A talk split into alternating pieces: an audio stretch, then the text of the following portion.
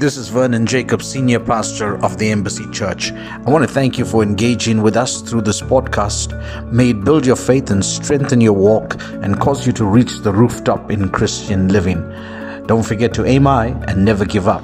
Let's go now straight into this word.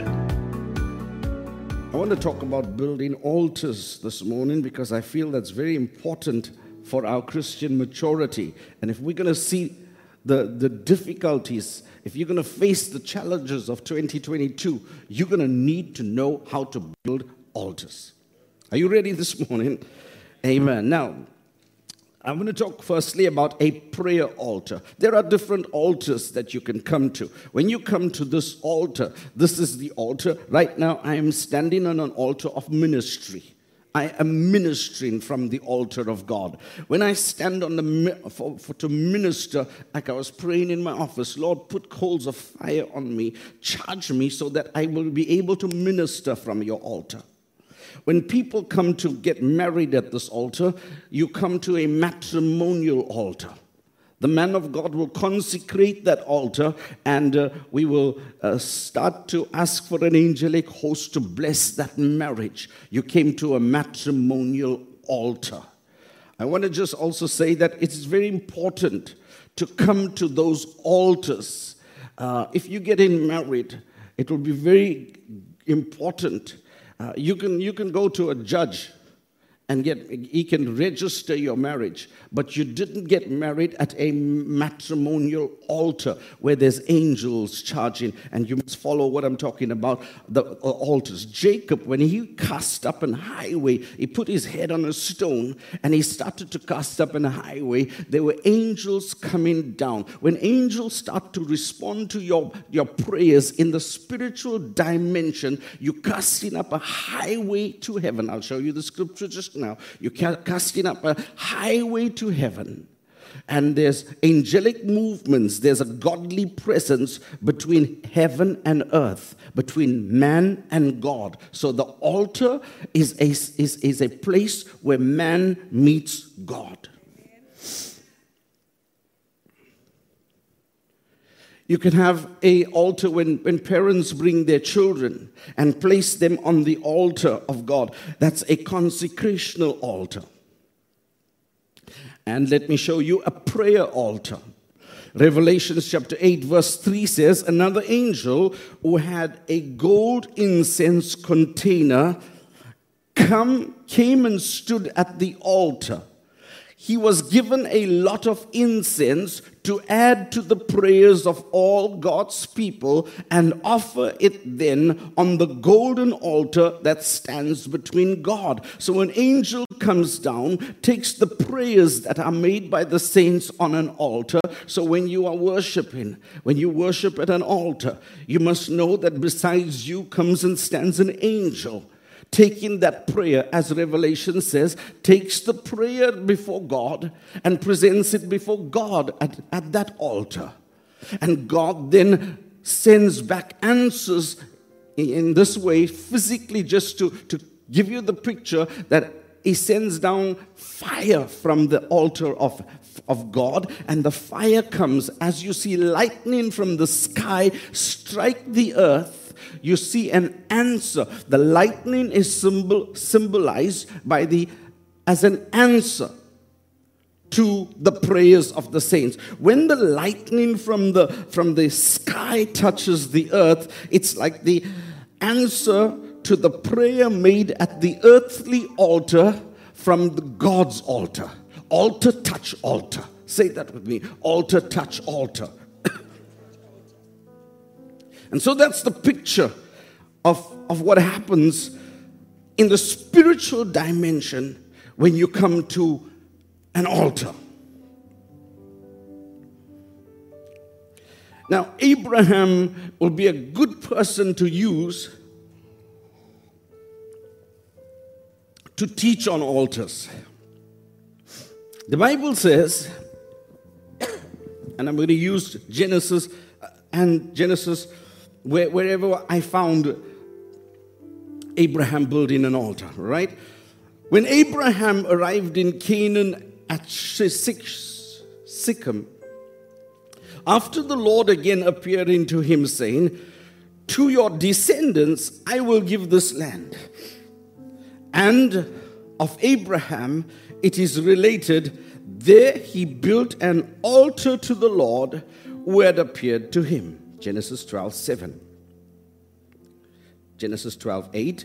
Then, upon moving south to near Bethel, he again built an altar to the Lord and called the name of the Lord. I want you to see uh, this morning in Genesis 12, verse 7, he builds an altar in a place. He moves in verse 8. The first thing he does is he does what? Build an altar. Wherever Abraham went, he cast up an highway. Wherever Abraham went, he, may, he wanted to have a communication system. In, in today's terms, if you are to understand it, wherever Abraham went, he applied for internet connection. Wherever Abraham, before he can reach his new place, he applied for Wi Fi. That's what I'm talking about. He built, when you build an altar, you have a divine connection. Abraham was an altar builder. Now, I'm going to tell you a story. Sit up. you like stories? Good. It's not the stories that you hear from your neighbors, and uh, this is a Bible story. It's, it's a Jewish Bible story. It's not found in the Bible, but if you do research as a Bible student, you'll find it in the Jewish Talmud the Jewish Talmud. The Jewish Talmud is like your Christian Bible. That's where they get their history from. This is about Jewish history. Where did Abraham learn to build an altar? Building an altar for those construction people, it's all about building. You'll understand that you've got to be taught how to build. Where did Abraham learn to take stone and build? His father, his name is Terah. Terah, that's his father, worked with the land and he, he, he learned how to build altars. That's why you have a brick called terracotta. It's, it's from the earth. When you call about terra, the, the, the, the, the color of it is the color of the earth. Abraham's father did not know the God, the living God. He did not know Jehovah God. Abraham learned about Jehovah God. I'll show you just now. Let's talk about his father. Because his father could work with his hands and he was such a great builder, the Babylonian king or the Babylonian systems used his building skill. And they asked him whenever they wanted to build an altar to their God, whether it was to the sun god or to the gods of Baal, whichever foreign gods, the Babylonian gods, whenever they wanted to build an altar where they could uh, worship their God, they called Terah. So Terah used to build altars to foreign gods. Abraham, as a little boy, would watch his father build altars to a foreign god. One day, God spoke to Terah and said, What you're doing is not right. And inside of him, uh, God put a resolution in his spirit to stop building altars to foreign gods. So the next time the Babylonian king called on Terah to build this altar, Terah refused to come. So the Babylonian king said, You are such a good builder. If you don't build it, we kill you or we're going to kill your son. They started to blackmail him because they knew how much Terah loved Abraham. So, to save his son, the Terah took Abraham and hid him in a cave. In the darkness of the cave, Abraham came out one day and he looked up into the stars.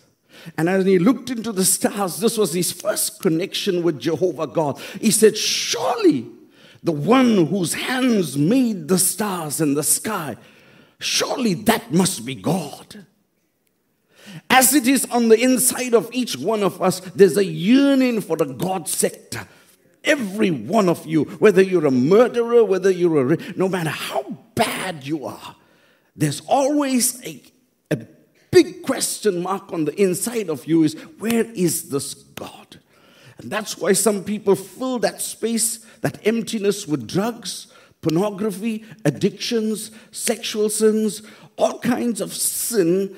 They try to cover the void for where is God until you find the living God. You find that space and that void filled up. Are you with me?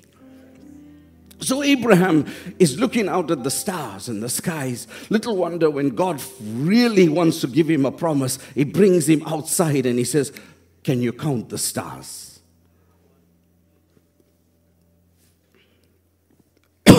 Excuse me.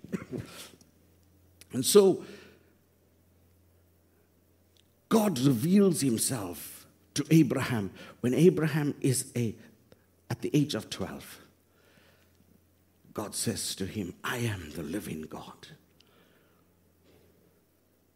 So God marks Abraham. Now, the story is still where the Babylonian king wants Terah to build. Terah refuses to build the altar. And so they send for Abraham to kill him. Terah, in place of Abraham, substitutes Abraham and brings another boy at that age and presents him to be killed, unfortunately, by the Babylonian king. Little wonder when Abraham has to kill Isaac. And Isaac is saying, I see the wood and I see the fire, but where is the sacrifice? Abraham understands substitution. And Abraham, with confidence, says, God will provide. And when Abraham takes Isaac to Mount Moriah, he builds an altar and he calls the altar Jehovah Jireh. God will provide. How can he be so confident that God is going to substitute the Son? Because he himself was substituted. Coming back to this, Abraham then understands if an altar can do that for the Babylonian system, where they can stand at the altar of the sun goddess and when there's clouds of grayness, they can change the atmosphere and call sun out of rain clouds. Abraham says, if an altar can do that for a foreign system, can you imagine what an altar can do with God, the living God? And so Abraham is convinced that we have to learn how to build altars to our God. Are you with me this morning? Now, God calls Abraham and he tells Abraham, Now I'm going to work with you. Out of you is going to come a, a whole nation. Uh, you're going to birth for me a nation. You know the story about Sarah and all of those things. But out of Abraham came Isaac. Isaac comes Jacob. Jacob gives birth to Joseph, and Joseph, Manasseh, and Ephraim. So much so that when uh, Jacob is dying, Joseph is asked to bring Manasseh and Ephraim. What, what, what Jacob does, I'm, I'm, I'm going, but I have to educate you. What Jacob does is, he says to Ephraim and Manasseh, go read it. He says, You are from today my sons. And he crosses his hands, but he puts a blessing that he should put on Joseph. He bypasses Joseph and he puts a blessing on, on Ephraim and Manasseh. When the Jewish people pray today, they don't talk about the blessing of Abraham. They say, May God bless us as he blessed Ephraim and Manasseh. And so, out of Abraham comes this whole tribe that God loves, that, that He's going to work with, uh, the Israelite, Israelite tribe. So God says to Abraham, Abraham, I want you to leave this place. We are going to go and create in a new land a new species, a new, a new, new nation. And he says, Don't take anybody. If you take somebody, then that's showing that you are trusting in man, not in God. Sometimes God is specific in his instruction because uh, in your own mindset, you will think that I need, like Mary said, how can this be without a man? But God wants to show you that He will do it all by Himself. Uh, why are you saying that, Pastor? I'm saying in 2022, when you're going to bow at your altar, sometimes you're going to look for a man's solution. But when you bow at an altar, you must trust because the altar is between heaven and earth, not between you and Lot. But you know what Abraham did? He said, I don't have a son. So why how is it possible for me to have a family if I don't have a son? So he says, Let me take the next best thing to a son. Let me take my brother's son. So he takes his nephew, Lot. When he takes Lot, and you know that Lot ended into a lot of problems. Lot was the biggest challenge to Abraham. He, instead of, his men started to fight. When God started to bless, the, his men started to fight. And Lot chose to go to, to a place called Sodom. The name of Sodom is Sodom and Gomorrah. Sodom and Gomorrah is uh, sodomy and gonorrhea, two sexual diseases or two sexual sins. So Sodom and Gomorrah was a, if Lot was an altar person,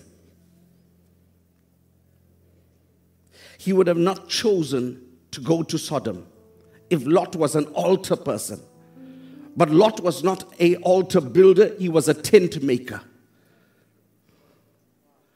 When we speak about tent making, I'm going deep, stay with me. When we go talk about tent making, it's making a living. A lot of people are interested in making a living without having a altar.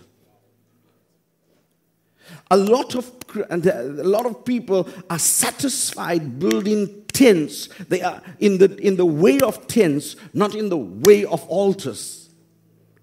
So if they have to make a buck here and make a make it thousands there and make ten thousand there, because they're so used to erecting the tent, they don't consult at an altar. But you'll soon learn in life that consultation with God is more very important. I don't know whether you watched this, this, this movie, uh, Queen of the South, and the drug, the drug trading, the drug industry. Invariably, at, the, at, at some point, the drug lords go to altars. And the, the bigger you rise in drug law, uh, in, in, in, in, dealing with the drugs, if, uh, like we, we saw in, in Queen of the South, a whole, whole chunk of those episodes was let's go and consult with the spirit dimension. Let's go get power so that nobody can touch us because we got altar power. Whether it's from Terah's altars, or Abraham's altar. But the power. I want to tell you that, that God, capital letter G, and the small letter G, both have power. There's powers. There's, there's the snake and the rod. Moses, the magicians threw their snakes Moses also threw, threw his rod, and his rod also become a snake. But Moses' rod, Moses' snake grows up and consumes. There's the world of the snakes. That is why I'm trying to show you don't think that you're making it in tent making, that you're going to make it all the way. Because at first, yes, but at some stage, you're going to need an altar. In 2022, the way life is going, you are not going to make it on your own. You are not self made. You're going to need an altar. Tents are about making a living, altar is about making a life.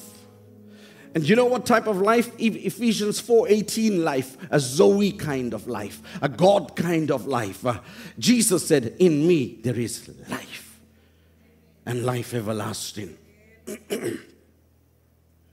so if Lot was sensitive to altars, he would never have settled in Sodom. Are you there, Jansel? You can hear me? Good. Let me say this just for you. Whenever Lot got into trouble in Sodom and he wanted to come out of the trouble, he would come to Abraham and say, Can I use your altar, uncle? And today's church, listen to me, if you're watching me virtually or you are in the building actually, listen to me. Today's church is built on uncle's altars. Today's church don't know about Abraham's methodology of reaching God. They have been trained to reach God through their uncle's altars.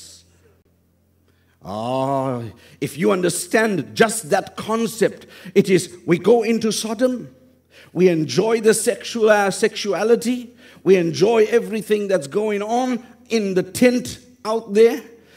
Whenever we need or whenever we're in trouble, we know that we can go to Uncle Abraham and we ask Uncle Abraham to pray for me because Uncle Abraham has already spent building the altar. Uncle Abraham already knows how to reach God. Uncle Abraham already knows how to cast an eye away from heaven down to the earth. Uncle Abraham already knows how to command the spiritual dimension. So why should we waste time? Let us go make a living whilst he's making a life. And then in life, when we are attacked, then we send a prayer request. This prayer request thing, I'm going to kill it. It's a holy cow. And the whole church, I don't want you to stay in prayer requests when you can request your own through prayer. Listen to me, I'll say it again.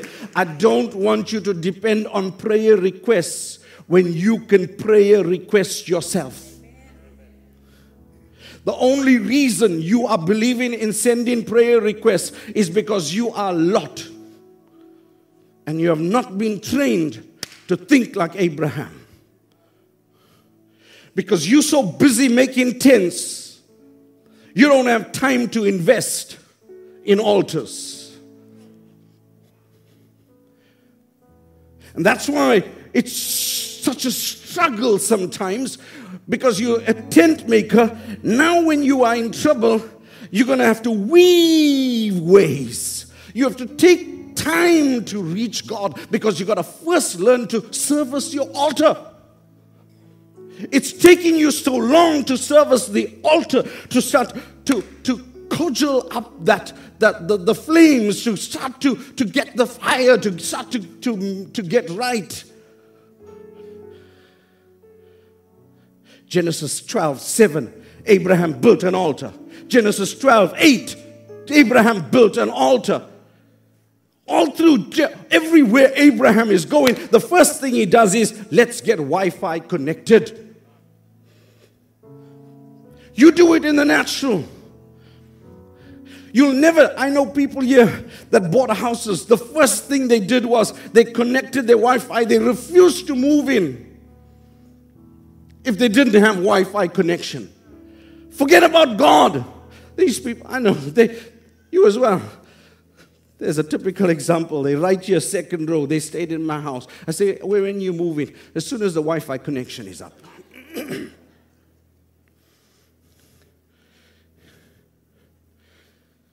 No disrespect to that. It's good because you, you need, nowadays, Wi Fi is the fuel that gets you going. You don't need car, uh, fuel in your car as much as you need fuel through Wi Fi. Through, you need data. But you need to date God too.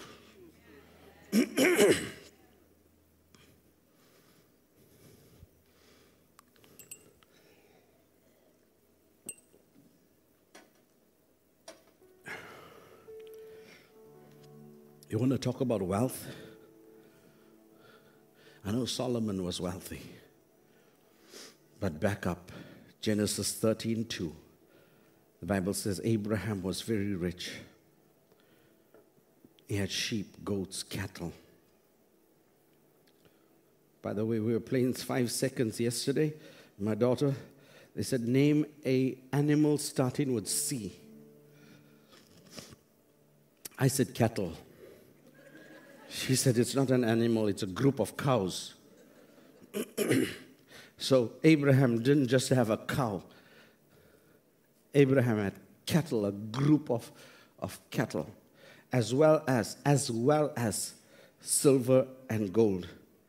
You are chasing temporary things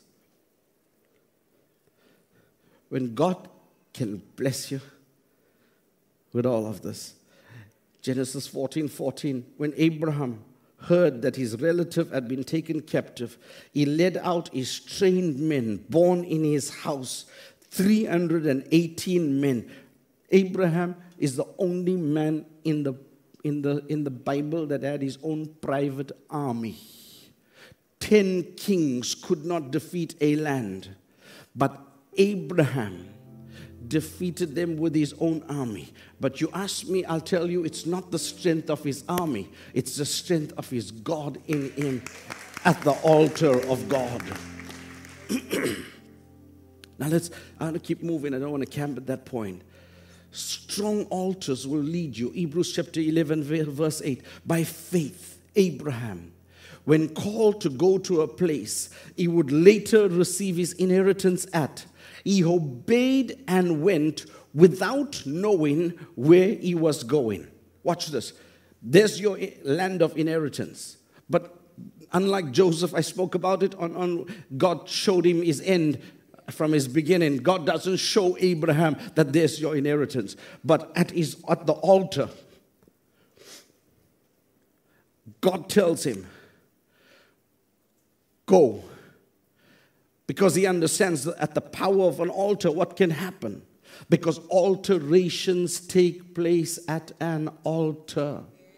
Say that with me alterations take place at an altar. If you want to alter something, you can't be making it from a tent. You have to alter it at an altar.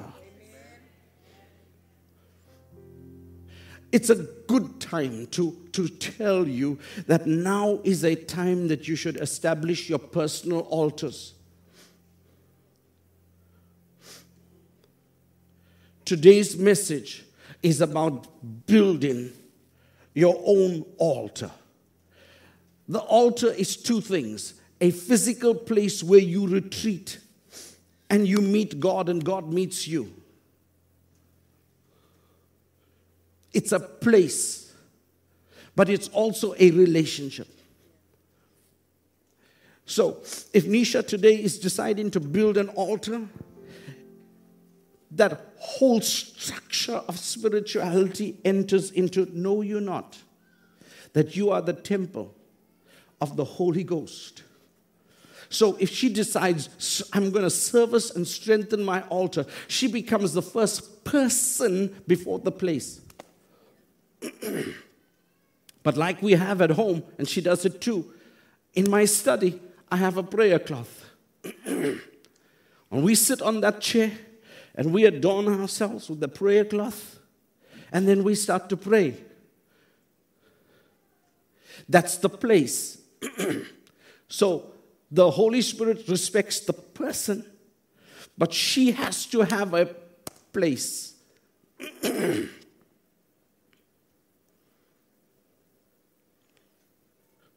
beyond that, that place, she also comes because there's a greater dynamic at this place. You know, when we, when, that, that, that's a good thing about the building, when you consecrate, when we open the church, they were men of God. We're called men of God. They stood on the altar and started to service the altar, strengthen the altar. That's why we insist on, on prayer in, in, in the mornings. We, we come here 45 minutes before the service starts. So today they were here at quarter to eight. Normally we are here at quarter past six. And what do we do? We start to strengthen the altar. Because coming in there is not people, but coming in there are spirits with the people. Coming in there are demons. Not all times when you stand in the, in, in this, in the pew and you're feeling weak. Not all times it's sickness. Many times it's spiritual. Not all times when you come in and you're feeling agitated in, in the church, you get, when is this man going to stop? Not all times when you fall off to sleep, you are, uh, uh, are tired. It's spiritual. Some of you, you are so spirit. I'm not saying you, the others that didn't come. They are so possessed that if they can just put their heads on the seat, the devil will take them out.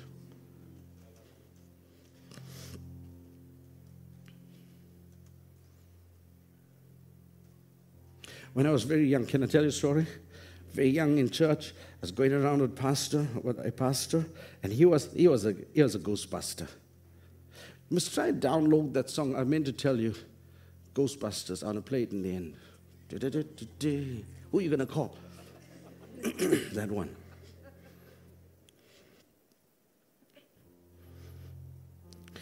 And the pastor said, Vernon, you go pray for this guy. I went to pray for, I'm knocked at the door. I kid you not. As soon as I walked in, he was snoring. He fell into a deep sleep. So I'm praying and praying, and he's snoring all the more louder. I kid you not. I'm praying, I'm praying. Now I'm young, I don't know what to do. And it's exhausting you because you are, you are pushing him, you are, you are trying all things, pulling him up, I said, Get some water. We sprinkle water in this. He's going into a deeper sleep. That's when I realized that the devil can put a spirit of lethargy on you. He can make you tired from what you are trying to do in the spiritual dimension.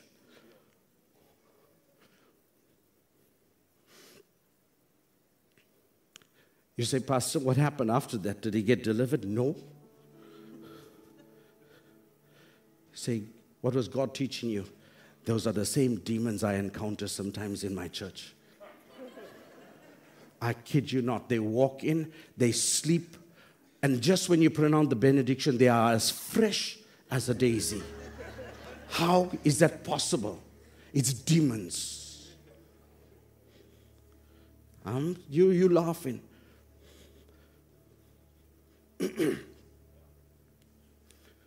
Your phones never ring. The text messages never come. How come in church? You can get those messages. You're going to have to learn to, when I talk about a new you, you're going to have to learn to discern these things.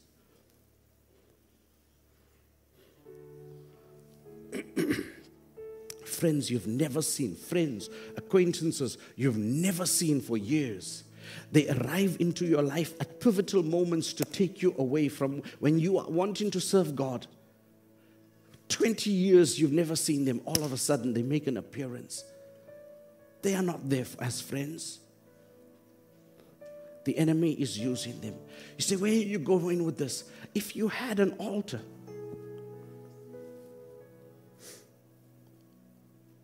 you'd be able to know that this is coming from a tent.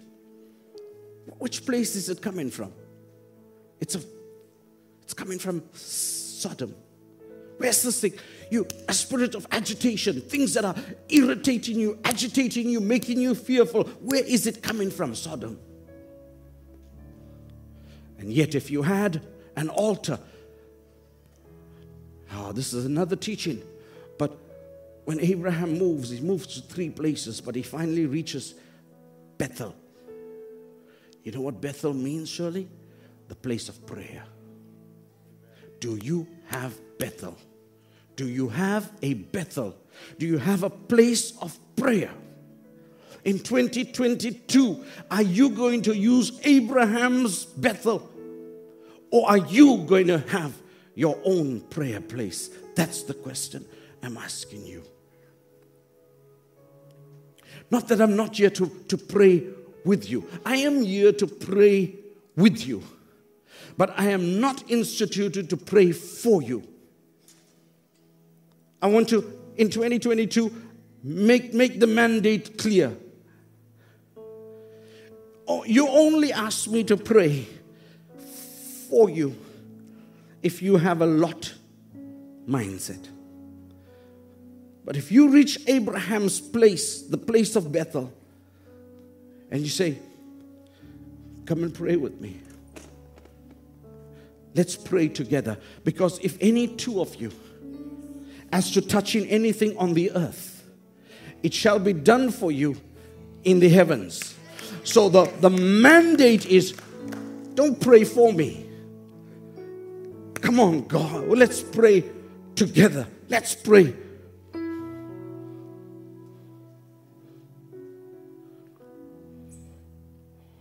And that's why I want to charge all the volunteers, all the volunteers that work in the church, to understand the concept. I asked my daughter today, I saw it's, it's strange to see you so early in church. She said, I came to pray. I didn't tell her to come to pray. But I think the Spirit of God has put in her the importance. Because if you're going to face the demon, at that level of not servicing the altar, you're going to struggle.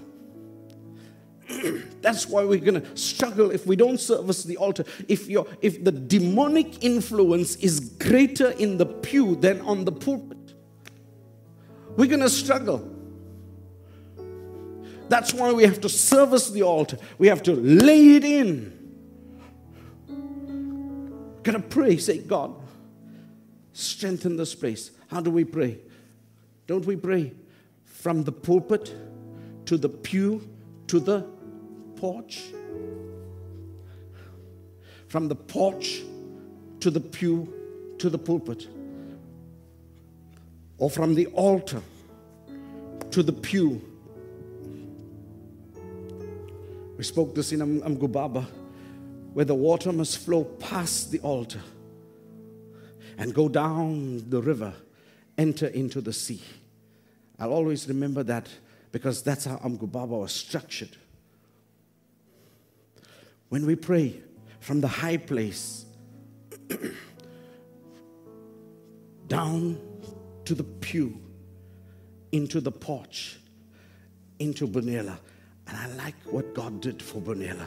He gave us a high place. When they wanted to put a mast for the for the aerials of inter of Mnet, not Mnet, um, MTN and Vodacom. They came and saw me and said, "We want to put a mast here because it's a high place." They were talking geographically, but I was thinking spiritually. You must have high places. The Muslims in Cape Town chose Cape Point, that the high point. You go there, they have a mosque the highest point on Table Mountain. Not on the highest mount place, but they have a mosque. And when they send that azan out, they are praying over all of Cape Town. You must understand what it is altars. I'm never against building churches. Because when you build a church, you know what you're doing? You're building an altar. You build an altar in that place. Any new place must have a church. So you build an altar. Are you with me this morning? All right, stand.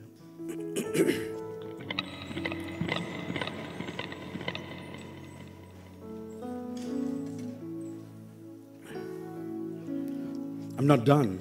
I just want you to stand so that that demon of sleep don't visit you. Are you getting something? Is this helping you? So, what caused Abraham to relate with God? What caused Abraham to relate with God? Answer altar. How did Abraham relate with God? How did he have a relationship? When you want to relate with your wife and tell her how much you love her, your face meets her face. When we want to reach, relate with God, our face meets with the face of God. And we meet Him face to face. Where? I read it out for you Revelations. God's throne, God's altar. Man, altar. We meet face to face. Sometimes it need not be one hour. Uh, I know there's a prayer that, that, that people make it, could you not tarry with me for an hour? But you must understand the Garden of Gethsemane. And what is the next thing that Jesus, and he's saying for an hour. But when Peter was going down and drowning, imagine if Peter had to tarry for one hour in, in, a, in a wave. And so we make it make people feel that you got to spend an hour at that altar, sometimes a minute in that altar. It's so serviced, it's so charged. You don't need 30 minutes when your altar is, is, is, is, is wet, when the ground is fertile, when the ground is rock. So, what caused Abraham to relate with God? Altars. A righteous altar. Here's the note, screenshot it. I'll wait for you.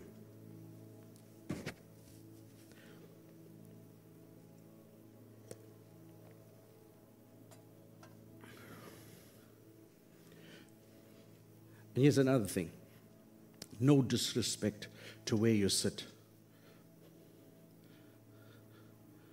No disrespect to where you sit.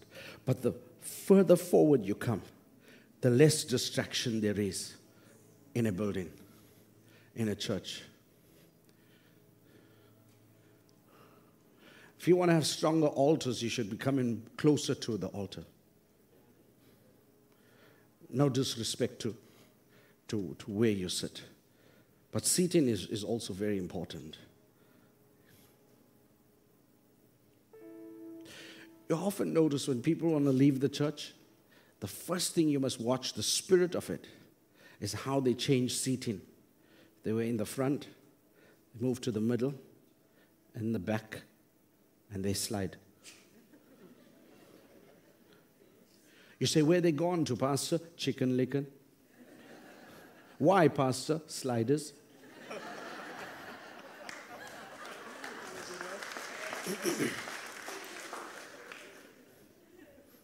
You will be surprised how many Christians go to Chicken Licken after church.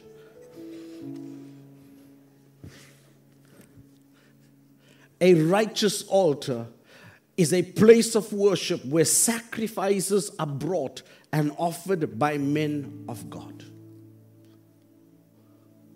We bring a sacrifice of praise into the house of the Lord.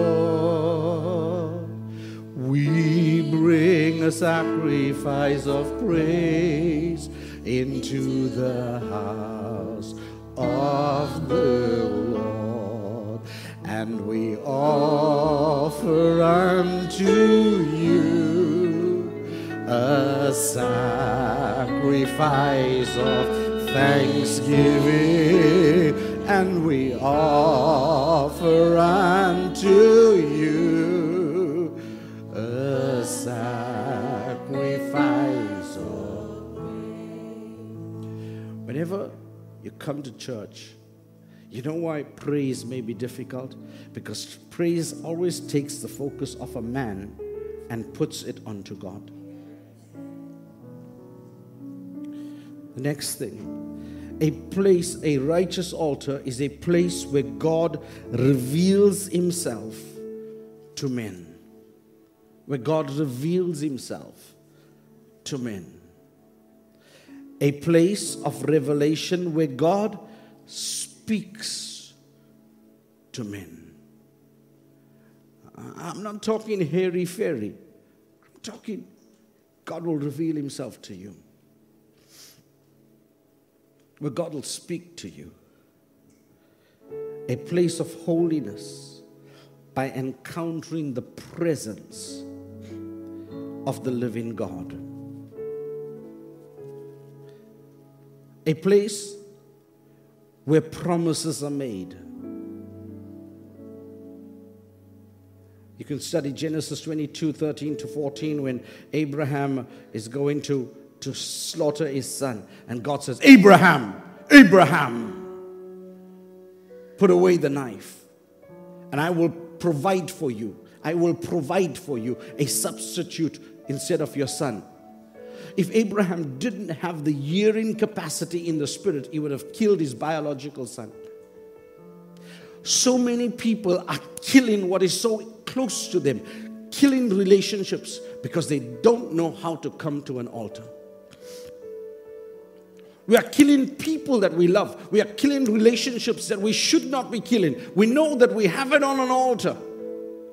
And we drop the knife because we don't know how to hear the voice of God.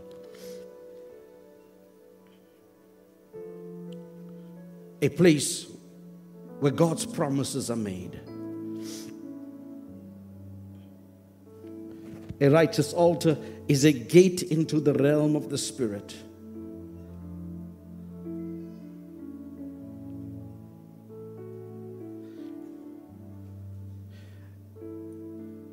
That's why when you get married at an altar, when you consecrate your child at an altar, you are bringing the child or you bring in your marriage to a gateway of godliness. So you enter your marriage through the gate of consecration. You enter your marriage through that altar. When demons want to attract, when demons are, are, are, want to attack your marriage, they do a forensic investigation and they find that the beginning of your marriage started with God's presence. And so that marriage is so blessed. It has so much of uh, the word I'm looking for. It has so much of, I'll find it and tell you next week. Uh, not deposits. Hmm? not potential. You play 30 seconds. It has so much of revenue in it that the devil can't because of the altar. I, I don't know whether you understand what whenever the attack wants to come, they go and investigate which altar this thing was from. Where was the blessing pronounced? Where was the blessing made? Now we don't go back to the altar to exchange our vows, but we can come to the altar to renew our vows. If a vow was made concerning your marriage at a foreign altar, you need to come to a godly altar and we must renew your, your vow. because it's giving spiritual impetus. Oh, I'm preaching this morning. So it's a gate into the realm of the Spirit. Your altar is a place of covenant, a place where covenant is carried out between God and men. I like this one.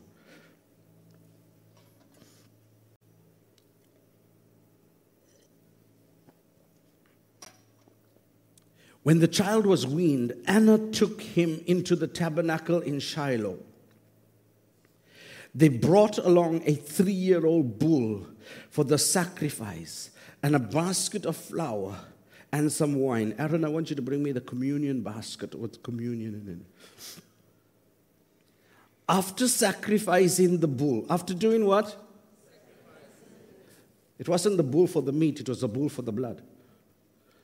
So when you cut this, you take the bull and you fill it with the blood. And then the priest is going to sprinkle the blood on the altar. Why are you teaching us this, Pastor? Because you service the altar by the amount of blood is on it. You put in blood on the altar, blood on the altar, blood on the altar. For as often as you, for put in blood on the altar, put in blood on the altar. For as often as you first put in blood on the altar. For as often as you eat of this bread and drink of this cup, you know what you're doing? You show the Lord's death. It wasn't the death of the bull, it was the blood of the bull. Where did they put it? On the altar. No, you're not. That you are the person of the altar and the place of the altar. Where did she get the promise? You know where Anna got the promise for, for Samuel? When she came to Eli's, the temple at the altar. And Eli thought that she was drunk and she was, give me my baby, give me my baby, give me my baby, give me my baby. And she was praying at Eli's altar. And God gave her the Samuel. In this scripture, she brings Samuel back to the altar of consecration. She says, God gave it to me. I give him back. What did she do at the altar? There's a lot of thanks that you need to give at the altar. Some of you are not getting breakthroughs into your future because you are thankless. There's no grat- gratitude. You only focus on what you don't have, but you don't thank God for what you do have. Your altar, your altar is filled with thanklessness. You pray to get, but you never come to give. You pray, you pray to, to you, you, you that's, that's your altar. Some of your altars are filled with prayer requests, but no thanksgiving. But I want to show you this morning how do you service an altar? You fast, you pray, you come, you stand in the presence of God. You know you're standing here, you're standing on fire.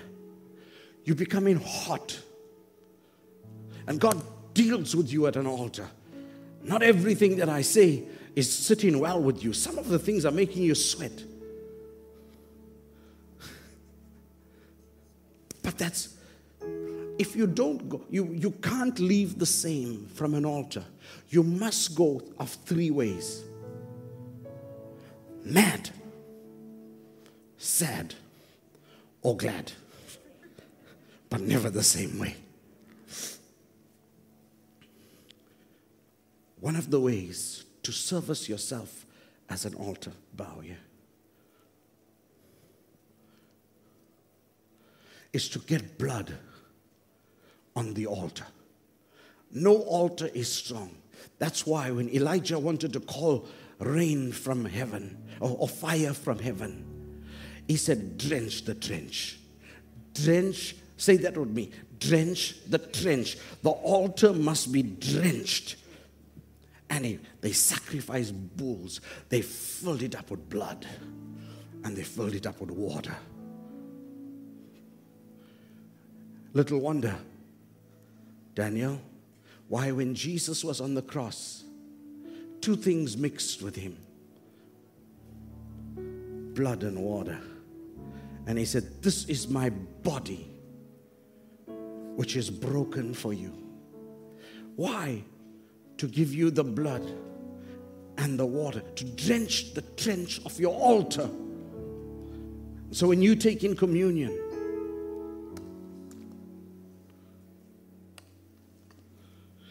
You are bringing blood. So much. You drench your trench. Now the altar is strong. When you stand and the demons come against you in 2022, you stand with your with your own strength but his might. Ah. That's That's the confidence you get when you stand at an altar. The blood of Jesus. The blood of Jesus. And I overcame the enemy by the word of my testimony and by the and by and by the and by the blood of the lamb so nikita what's going to give you confidence when you pray in in the midnight hour your altar is strong because of the blood your confidence level as a christian that's why you are not a lot looking for Adam, uh, for Abraham's altar, you got your own altar.